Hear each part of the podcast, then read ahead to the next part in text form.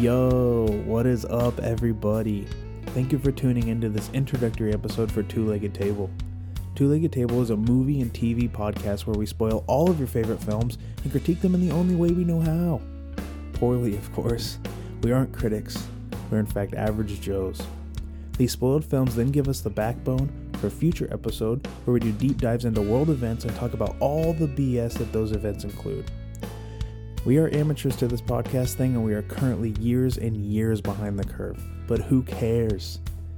New films, movies, or motion pictures, whatever you want to call them, come out every single month. And somebody's got to talk about them. Let me ask you this When was the last time you went into a cinema and watched a film, sat through the entire duration of that film? The credits roll, you stood up, walked out of the theater to your car, drove home, it didn't say a single word about your viewing experience. Never. It doesn't happen.